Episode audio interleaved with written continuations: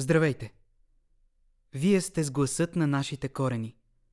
Подкаст за театър, литература и родова памет.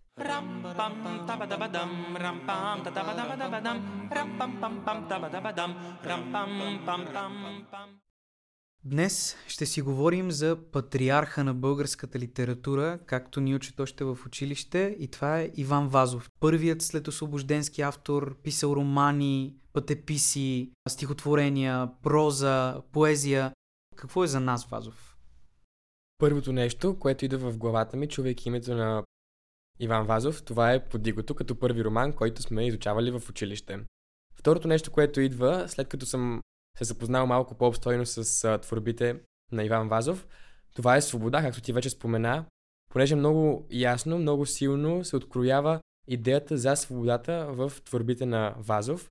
Смятам, че това е една изключително важна за нас тема, дори и в днешния ден. Това е тема, която вълнува всички ни, така че подигото и свобода. А сега вече и дядо Йоцо гледа, след като съм много по-добре запознат с това произведение. Първото нещо, което идва в съзнанието ми, като някой каже Иван Вазов, това е паметника на Иван Вазов, който седи на Раковска. Винаги съм си мислила, бе, тия гълъби, които ходят по него, нямат ли някаква почет и някакъв респект? За мен Иван Вазов ти го каза клише, но не в смисъла на клише, което познаваме от подигото, а на неразбрано клише. Преобладаващо знаем подигото. Той има толкова нежни разкази, както и съответно дядо Йоцо гледа. Някакво чувство за българското. По-финно. На мен първото нещо, което ми идва и свързвам с Вазов, това е стихотворението Отечество любезно, защото то показва патриотизма на, на Вазов. И мисля, че от този патриотизъм оттам идва и това, за което каза Мишо преди малко, за идеята за свободата. Така че аз го свързвам с патриотизъм и свобода, с това стихотворение. Аз мисля, че цели поколения българи го свързват с това стихотворение, обаче разбрано в едни рамки, в едно много класическо клише. Аз лично съм чувала стотици пъти млади хора да рецитират с един такъв въздушен патос това стихотворение, но някакси не му вярвам изобщо. Искам само да допълня към това, което казах преди малко, говоряки за свобода. Аз не визирам свободата на майка България, колкото и да е важна тя. Аз визирам една свобода, която те кара да се рееш и това е свободата на духа и на душата ти, която аз намирам в произведението на Иван Вазов. За мен Иван Вазов е един автор, който по някакъв начин, макар разбран или неразбран от хората, описва българското. Това е наистина един автор, който всеки трябва да чете, защото от него може да се вземе много. И човек да напълни своя умствен багаж и да разбере, че ако не е прочел нещо на Иван Вазов, много ще изпусне. Да си кажем няколко думи и за различните лица на Вазов. Кой лице ни е по-близко? На романтика Вазов, на патриота Вазов, на Вазов, който за разлика от Ботев, от Дебелянов, от а, Смирненски, от Вапцаров, някак си е стоял по-далеч от войната в нейния голям мащаб. Т.е. той не се е бил на фронта, не е като а, Геомилев, не е загубил нещо ценно за себе си от гледна точка на а, чисто физическото си съществуване. Дори някои хора и до ден днес го обвиняват за това нещо, че той така доста скрито описва ужасите на войната, но никога не е участвал в тях. Т.е. той си е стоял спокойно в къщи и си е писал. Кой образ на Вазов и въобще кое произведение е най-близко до нашето възприятие? Кой е образа на Вазов, нашия образ? Това, че обвиняват Вазов, че той не е участвал в войната, според мен не е така, защото той може да е седял в къщи, да е писал своите романи, да е показвал различни образи, да е писал за различни хора, но Вазов е бил по някакъв начин част от тая война. За да знаеш едно нещо, за да го напишеш така, че да те трогне, когато го четеш, значи ти знаеш и по някакъв начин присъстваш в тая война. Аз искам да подкрепя това, което ти казваш. И да, действително, Вазов не е участвал във войната, за разлика и от братята си, които са били там и са извършили огромни дела за освобождението на България. Но пък Вазов, благодарение на него, ние знаем за тея дела. Той де-факто изгражда едно огледало на епохата, за която ние никога не бихме могли да знаем в, тази, в този пълен блясък. Ние никога нямаше да знаем Немили Недраги. И мисля, че неговото дело е знаменателно. А, освен това да не забравяме колко войни умират на фронта с неговите думи на уста. Той де-факто е много близко, според мен, до перото на полските романтици е всъщност оръжието. Вазовите стихове мотивират, вазовите стихове вдъхновяват войниците на фронта. И това никак не е малко. Бих искал да кажа нещо много кратко и това е, че войната не винаги е изцяло и само на фронта. Вазов се бори по един различен, альтернативен начин. А и а, не бих се съгласил, както хората нападат, че Вазов нали, не участва във войната. Ако всички наши поети ходеха на война, кой щеше да остане? И не че нещо, но неговите думи с на гроба на незнайния войн. Българио, ти бе единствен за тях, вие бяхте единствени за нея.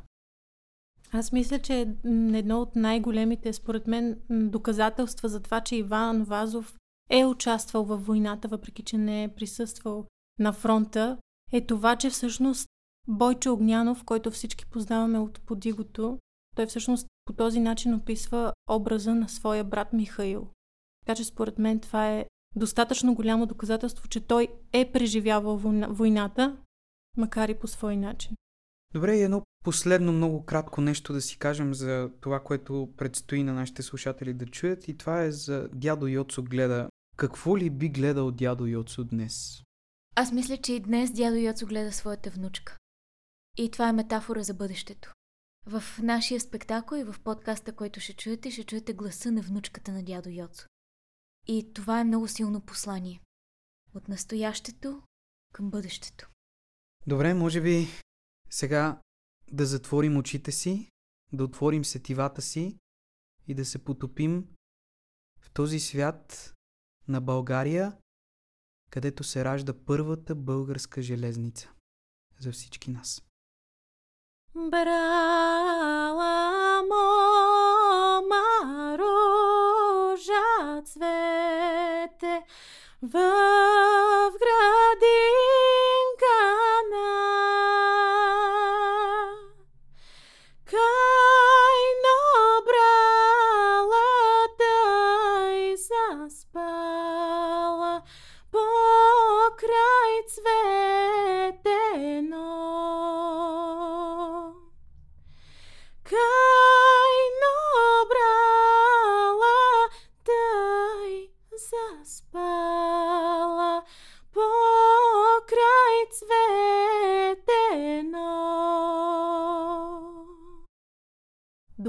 дядо! Добро да е! Бог с нас и, и ние с него. Къде ходиш толкова рано сутрин? На реката. На реката? И на водата. И... На брега цветята са цъфнали. Как разбра? Ухае! На какво? На дом, на двор. Ние нямаме двор. Цветя. Именно. Какво именно? Защото нямаме и затова цветята на брега ухаят на дом и... И... Очакване.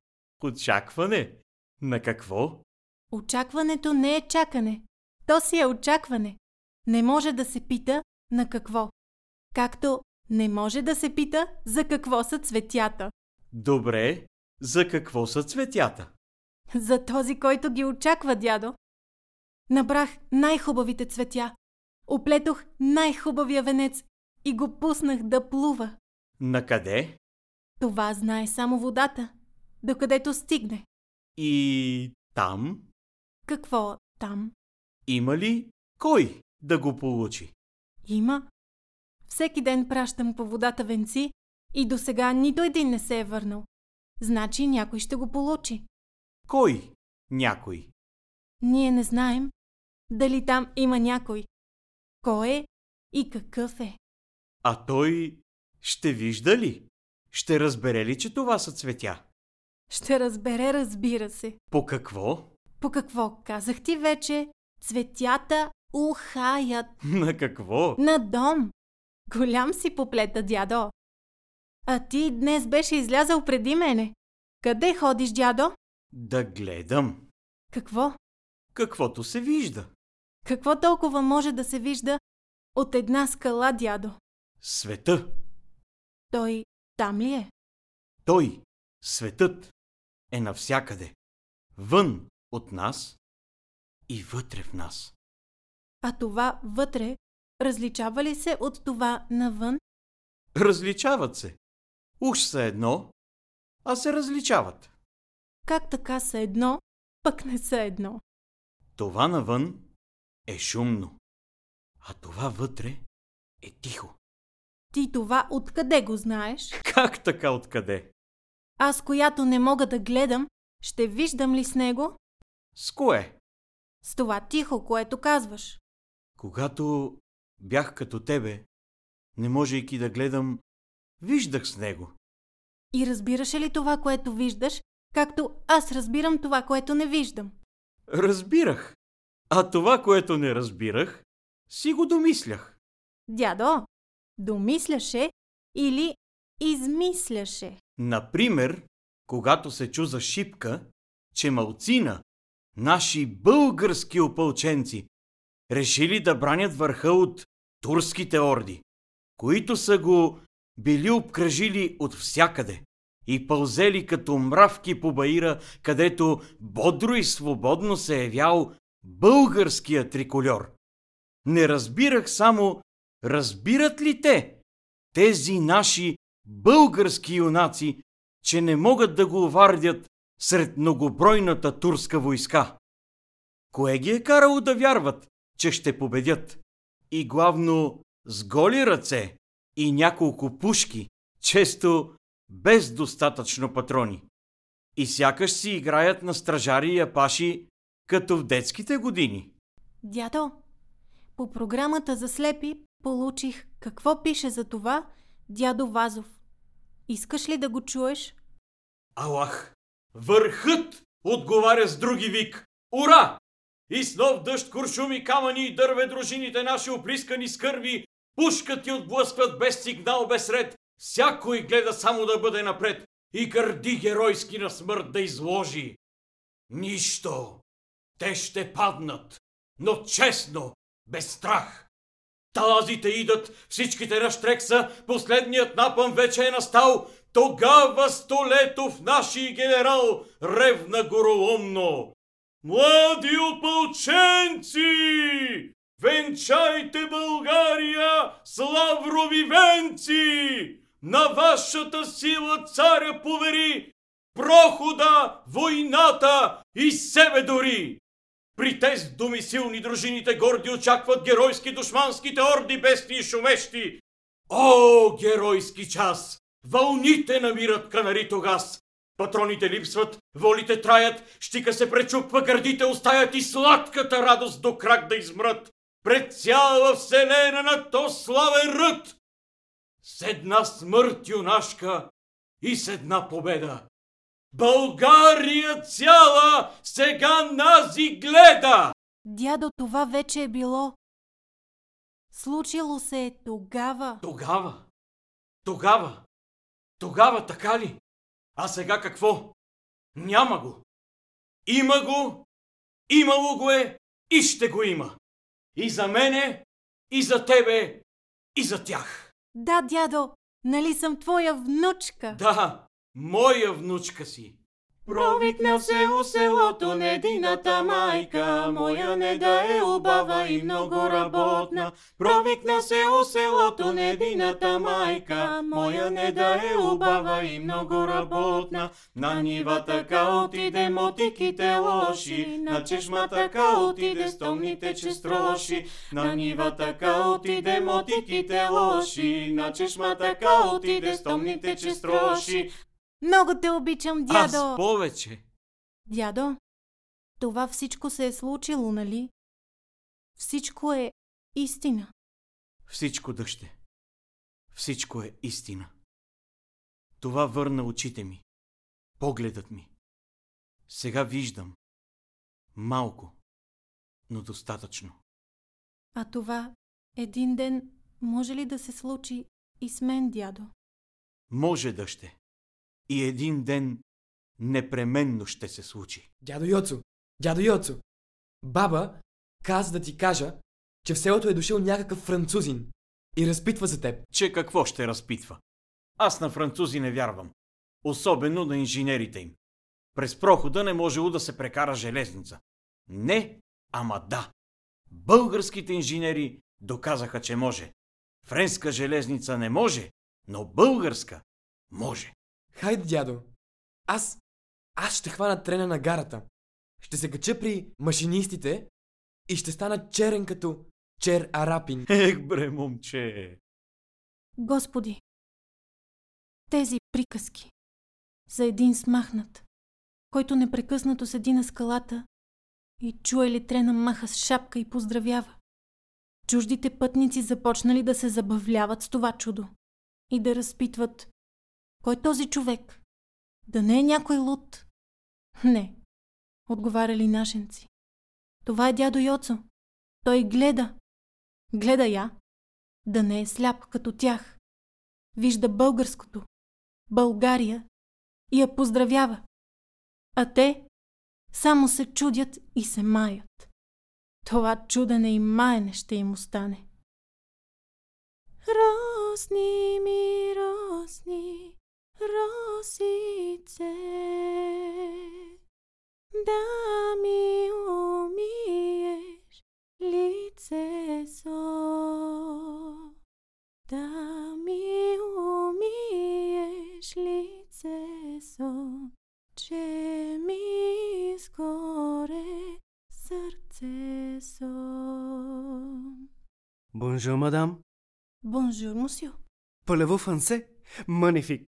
Je m'appelle Lucien. Sacré bleu, mademoiselle, je n'entendais... euh, euh, moi, à Az, Tarsi, Cho, Човек. Лу, euh, човек, лу... euh, Лудия. Oui, oui, oui, oui. Lou, Ludia, Wampasesc, à la roche, à euh, Lud, Tren, à Шапка. Пуф, паф, пуф, паф, пуф, паф. Объркал адреса, мусио. Объркал адреса. Тук един български дом. Не диспансер. Mademoiselle, je n'entendais dispenser à... Mademoiselle, а, вие каква? Като него. Българка. Българка? А, мадемуазел, него каква? Внучка. Кебел. Какво? Дошъл сте да се уверите в това, което сте си мислили предварително за нас вие и сънародниците ви. Англичани, французи, германци. Дошъл сте да видите как сте унищожили отечеството ни. И този вашия великия Бисмарк, който казваше, че нашия Стефан Стамбулов е най-добрият след него. Нещо като втори Бисмарк в Европа. Видяхте ли как унищожихте отечеството ни? Гледайте, радвайте се, надсмивайте се. Где са нашите мили градове Ниш, Пирот, Враня, дадени на Сърбия? Туджа и Добруджа, дадени на Румъния? Охрид, Скопия, Велес, Штип, Солун, Дебър. Где са? Где? Pardon, mademoiselle. Je n'entendais... euh, Excusez-moi. Au revoir, mademoiselle.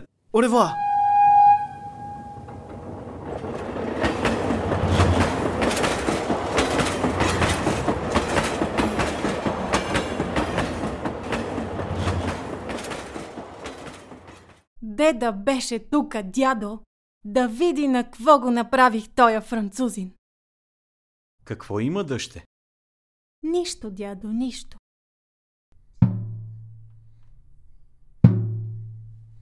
Казано е. Казано е.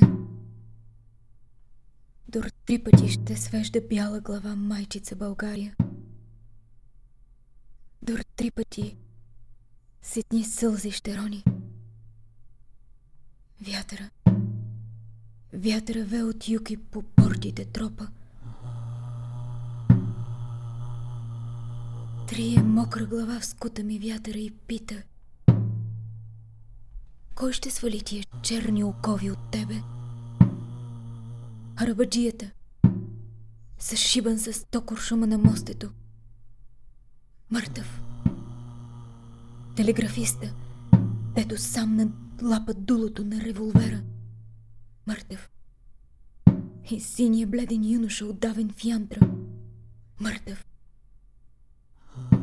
Спецари, на който сложиха на огъня и мазнина се стичаше по напуканата му кожа. Мъртъв.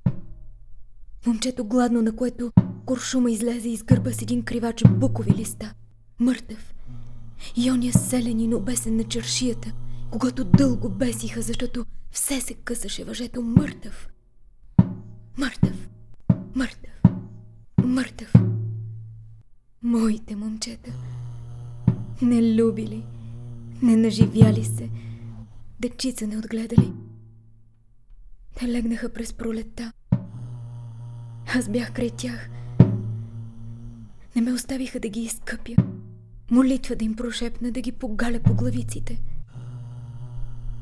Така ги хвърлиха в земята.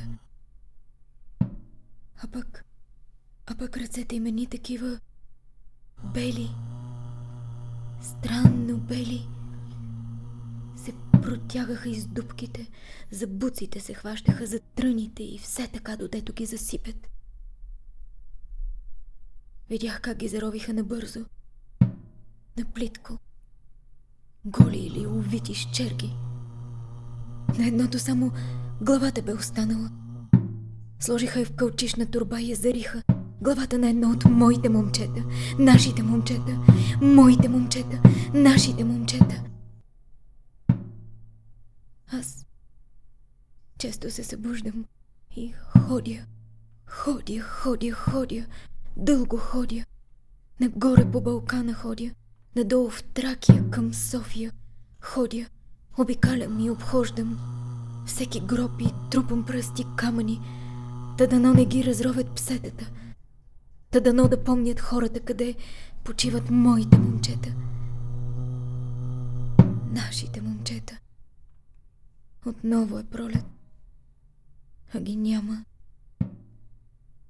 Разсипаха се. Разпиляха се. Изчезнаха. Стопиха се, умряха. Ръбаджията. Мъртъв. Телеграфиста.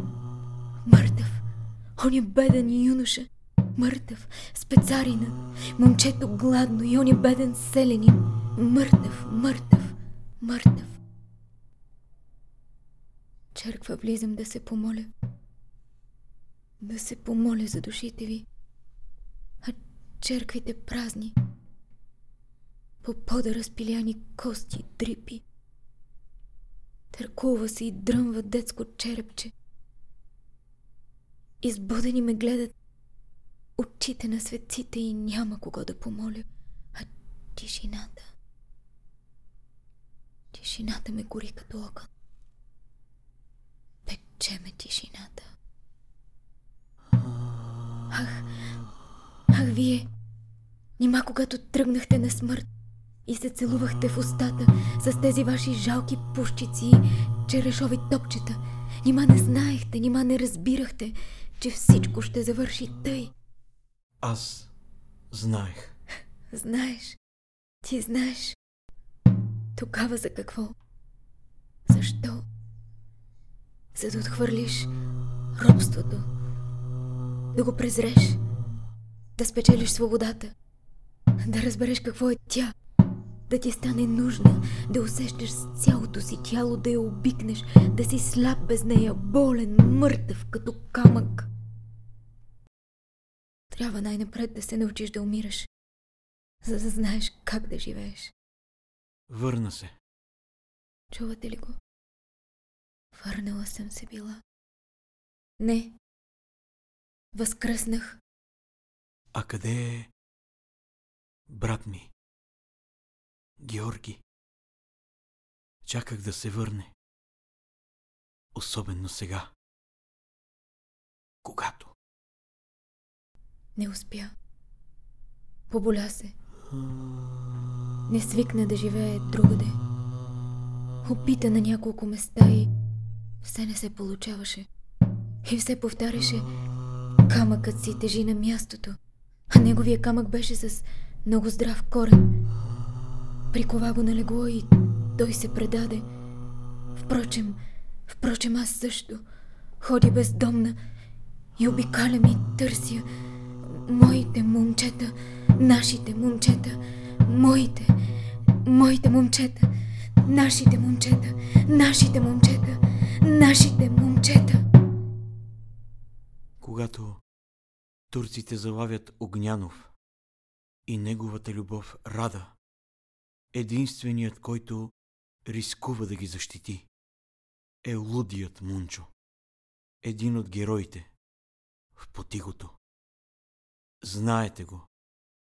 Трябва да го знаете. Тази жена, тази силна майка ме докосна така, както никой друг.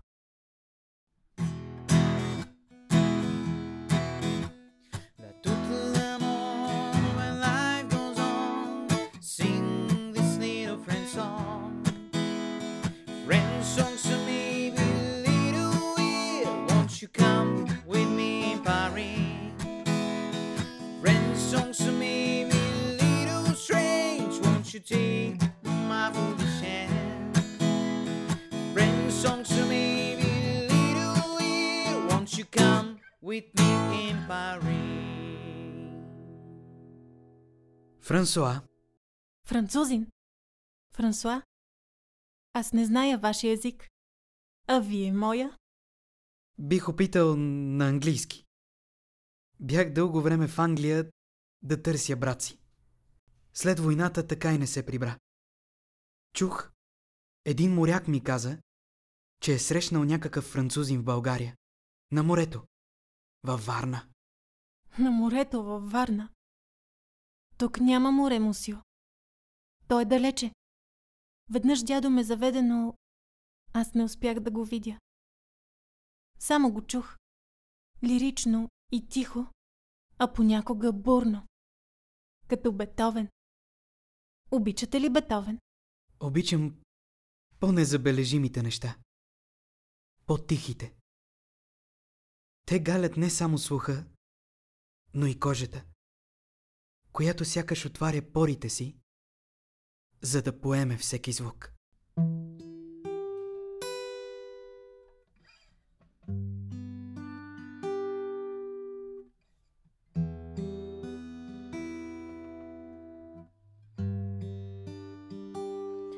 Добър вечер, хей! Кой ме търси?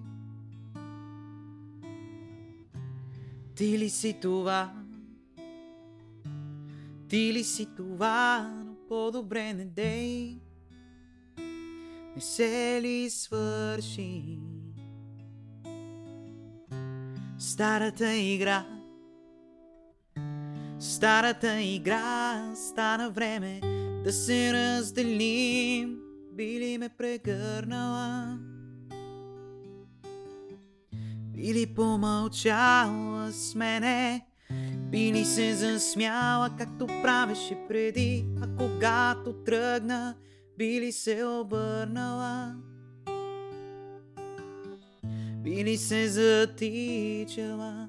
Би ли ме последвала и до мене остани, но не казвай, че не мога да се променя, не мога наполовина да съм цял. Да живея сякаш никога не сме били влюбени до изнемога. Вречени до край пред Бога, две оплашени деца. Най-самите на света до днес останали хванати един за друг. Танцувате като Като самодива, самодива. която само се дива. Диването. Не гледането е купнеш. То е очакване да бъдеш докоснат от нещо или от някого, който е тук. Или ще дойде. Знаете ли, дядо ми също беше сляп и беше докоснат от това нещо, което и той самият не знаеше какво е. Но въпреки това силно усещаше и чувстваше това, което е. Знаете толкова много неща Казвате, че сте българка. Само, че каква? Самодива. Да, това с самодивата го разбрах, но каква? Сама зачевам и сама се раждам. Като Мария. Светата Мария. На прост език нещо като... като саморасляк. Саморасляк? Да. Сама се грижа за себе си и за своя си свят. Знаете толкова много неща за българите. Какво можете да ми кажете за моя народ? За французите? Верлен? Верлен? Да. Уи, Пол Верлен. Само, че вие знаете само него, защото е ваш. Не знаете неговия двойник. Неговия български глас. Валери Петров.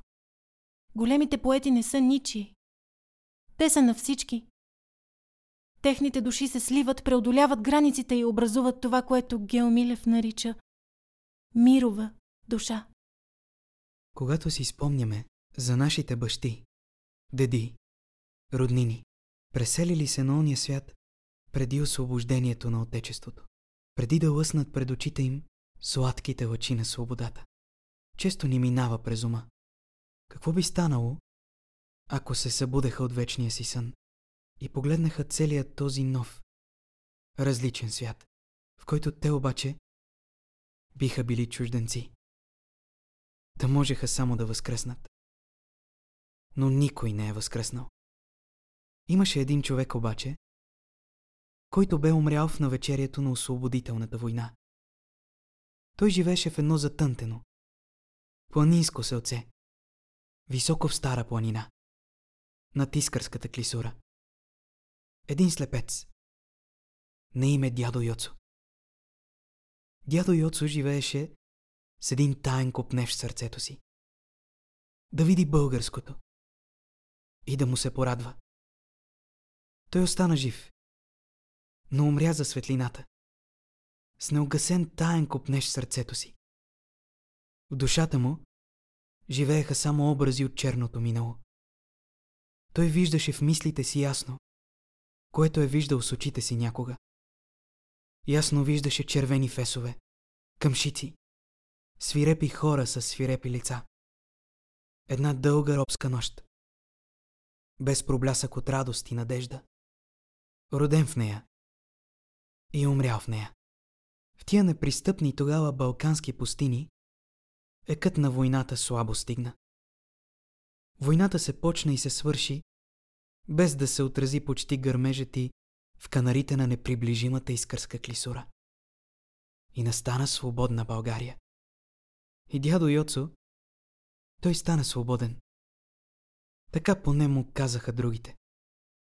Но той бе сляп. Свободата нито виждаше, нито усещаше по нещо осезаемо.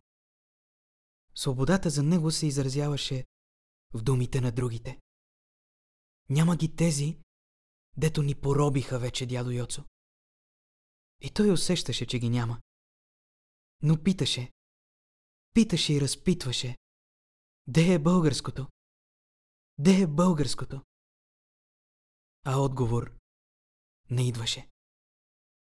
Един ден обаче се разнесе слух, че ще прокарват железен път из клисурата на Искара. Трепна дядо Йоцовото сърце. Той грабна шапката си и се качи горе на канарата. От тогава неговото любимо място беше именно там. От сутрин до вечер той стоеше на скалата. Слушаше гълчат, пукотите, ударите на мутиките в земята, смесения шум от усилията на гигантското дело. А железницата се свърши и заработи. Запищя и затрещя първата българска железница. А с нея той сякаш оживя. Възроди се. Железният път се свърза в мислите му с понятието за свободна България. А пътниците, изправени на прозорците на вагоните да гледат живописните завои на пролома, съгледваха очудени на един рът от среща, че стои един човек и маха с шапка. Това беше дядо Йоцо. Той поздравяваше по този начин нова България. Той е умрял за живота и за света човек, възкръсваше само при ехтежа на влака. И му се радваше с детинска радост. Понеже не беше видял железница през живота си, въображението му я рисуваше като един чудовищен крилат змей, който пуска пламък из устата си, бучи и реве, в очи с невъобразима сила, разгласявайки силата и славата на свободна България. Честит слепец! И често някой нов кондуктор, очуден, че вижда все на същия час, на канарата един старец, който маха с шапка към летящия влак, запитваше селените. Кой е този човек? Дето все маха с шапка там от канарата. Някой лут или... А селените отговаряха обикновенно. Безразлично. Небе. Дядо Йоцо гледа. Една вечер обаче Йоцо не се прибра вкъщи. На сутринта цялото село отиде да го търси. Мислеха си, че може да е паднал в пропаста. Но дядо Йоцо си беше все там. Умрял. С шапка в ръка.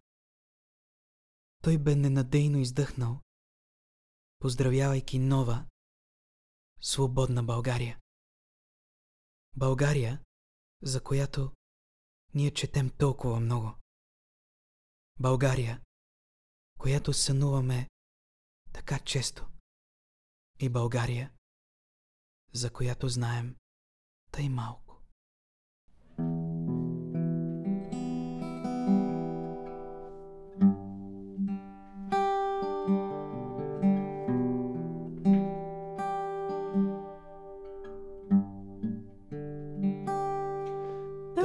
Вечер, хей! Кой ме търси? Ти ли си това? Ти ли си това? По-добре не дей. Не се ли свърши? Старата игра Старата игра стана време да се разделим, би ли ме прегърнала, би ли помълчала с мене, би ли се засмяла, както правеше преди, а когато тръгна, би ли се обърнала. Би ли се затичала, би ли ме последвала и до мене остани, но не казвай, че не мога. Да се променя, не мога. Наполовина да съм цял. Да живея сякаш никога не сме били. Влюбени до изнемога, вречени до край пред Бога. Две оплашени деца, най-самите на света, до днес останали, хванати един за друг.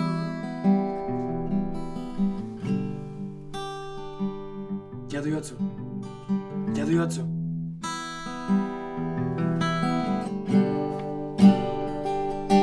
Няма вина в любовта, ако тя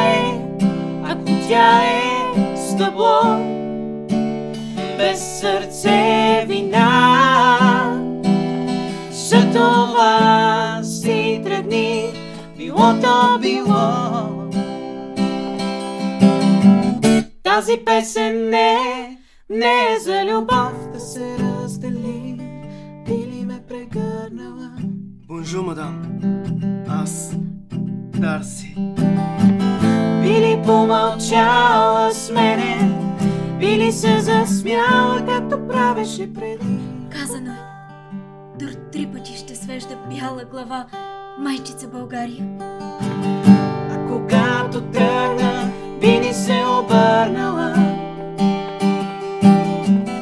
Били се затичала, били ме настигнала и до мене остани, но не казвай, че не мога да се променя, не мога. Наповеда да съм цял, да живея сякаш никога. Не сме били влюбени, но и с не мога, вречени до край пред Бога, две оплашени деца, най-сумните на света, мъча се, но все не мога да се помиря обичам без цена. Всичките си тъмни бесове да укротя, не, не казвай, че не мога да се променя, не мога да живея сякаш никога не сме се вричали. Да живея сякаш никога не сме обичали. Да живея сякаш никога не сме били до тук. Създадени един за друг.